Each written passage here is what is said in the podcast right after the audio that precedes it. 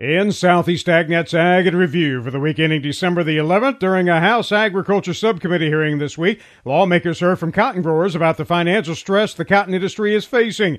In this report from Gary Crawford, growers voiced their support for a proposal by the National Cotton Council that would provide them access to the Ag Risk Coverage, ARC, and Price Loss Coverage, PLC, safety net options. Economic pressure is mounting producers are facing negative cash flows. On Capitol Hill Wednesday, cotton farmers from around the country breaking their concerns to members of the House Ag Committee. Mississippi cotton grower and vice chairman of the National Cotton Council, Shane Stevens, gave some numbers showing what cotton producers are up against. The lowest U.S. acreage in more than 30 years, the smallest exports in 15 years, and cotton prices at their lowest level since the 2009 recession. But beyond just individual producers, Arkansas grower Nathan Reed says if this keeps up, cotton acreage will decline to the point that the remaining infrastructure cannot survive. With with transportation and ginning facilities disappearing, both growers recommended that the USDA use its authority to designate cottonseed as what is called an other oil seed, making cottonseed eligible for the PLC and ARC safety net programs. Meanwhile, as they testified, USDA issuing a new cotton forecast pegging this year's plantings down 13% from last season, the crop at 13 million bales down 20%,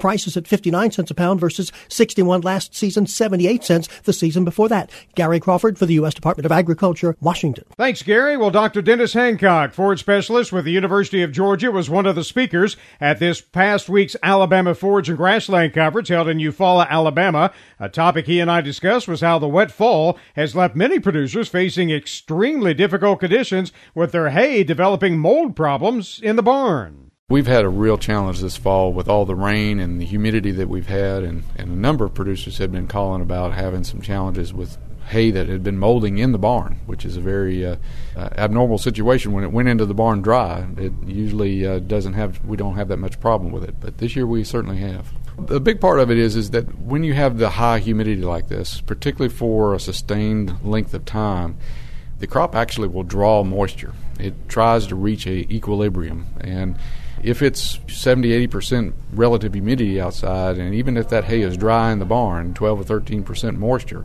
it's going to draw moisture into it, and it might be as high as 30 or 40 percent, uh, at least on the exterior of those stacks. Hancock says there's really not a lot that can be done about it after the fact. If we knew what that fall was going to be, we may have been able to close the doors, uh, close in the getting any moisture in, putting plastic over the stacks or something like that.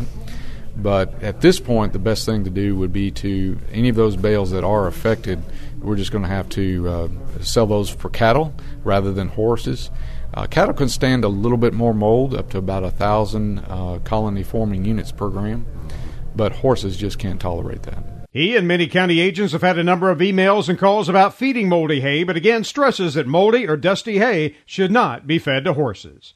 Well, in other news, the current Farm Bill does provide a program for peanut growers, which many learned a lot about this past year. And as Tyron Spearman reports, that knowledge will help growers with their marketing plans for 2016. Well, the peanut market is still bringing in peanuts. It appears now we'll have about 2,750,000 tons to be sold this next year, but we're about 12% short of the crop estimate as of last week.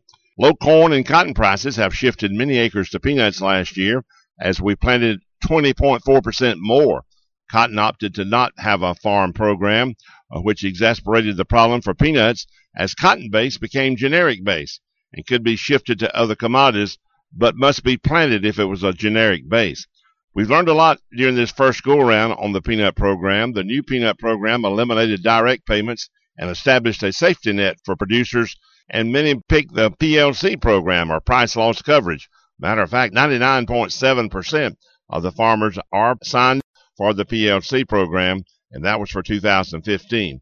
Another factor influencing the peanut market is lenders. Lenders are pushing growers to plant peanuts because they know peanuts have a program with some protection and cotton does not. Lenders also note that without the PLC payment on the base acres in 2015, based on a $440 per ton average price for 2014, many farmers could not have paid out their crop debt. So that payment is very important from the peanut program. Farmers also learned this year that USDA can reduce the national posted price to move peanuts out of the loan, and the producer will be charged the market gain if there is one. Well, the market gain is charged back to the payment limits, and some farmers got upset about that. So farmers this coming year will work with their buying point or their DMA and CMA so peanuts can be redeemed, avoiding maxing out the payment limit. So there's some of the options. Looking for the best option next year. Peanut farmers were up 20.4% to 1,615,000 acres. Georgia increased their acreage 31.6%. Texas was up 29.3. So we're making plans for the 2016 crop, and it's going to be interesting. I'm Tyron Spearman for Southeast AgNet. And with this week's Georgia Grown Moment, here's Julie McPeak. For this week's Georgia Grown Moment, we focus on Georgia Grown Diamond member Destiny Organics. Destiny Organics is a wholesale food distribution business. And really, our basic goal is to put a face with your food. We love to tell the story of local. We love to tell the story of regional. And we like to get that product from the manufacturer or the grower or the producer to the end user. That's General Manager Diana Earwood, who says they love to use and display the Georgia Grown logo. Everybody really loves telling the story about where our products come from. So what our goal is, is obviously to focus and to strive daily to do what we do best and that is bring local and regional products to market.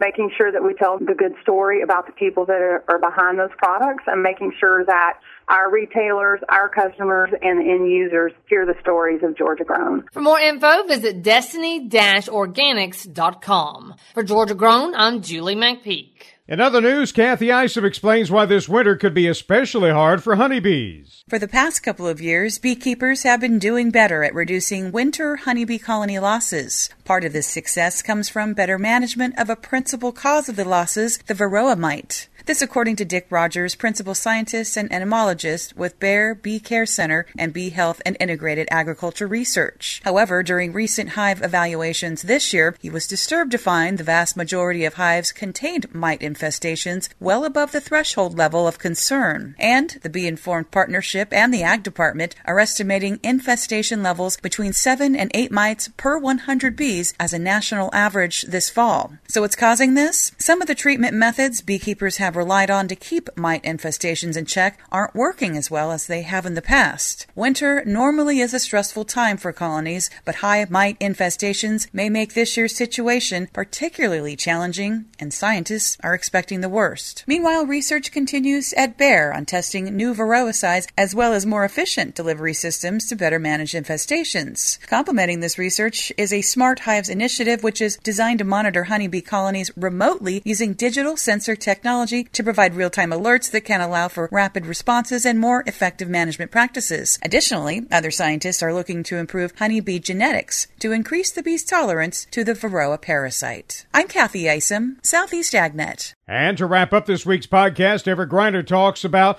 what poultry officials are doing in an attempt to keep backyard poultry safe from the spread of avian influenza. I think this is new. I haven't heard of it before. Hog wars. It's a concerted effort to eliminate, at least control, feral hogs. Now, just how a hog war is organized and how it will differ from other efforts is unclear, but the objective is unchanged. Eradicate, not just control. For a war, you gotta have a big army. That army has to outnumber the enemy. Adding up the millions of dollars in damages that hogs do annually to farm crops is an indication of how tough it's going to be to put an army together. So far, only one state has declared war on wild hogs, but if the results show any success at all, I suspect all the other states will participate. It'll be interesting to watch. Nothing else has worked. So we're going to see how declaring war really works out. And that's Ag Review for today. Everett Griner, Southeast AgNet. Those reports and more can be found on our website, southeastagnet.com. Randall Wiseman, Southeast AgNet.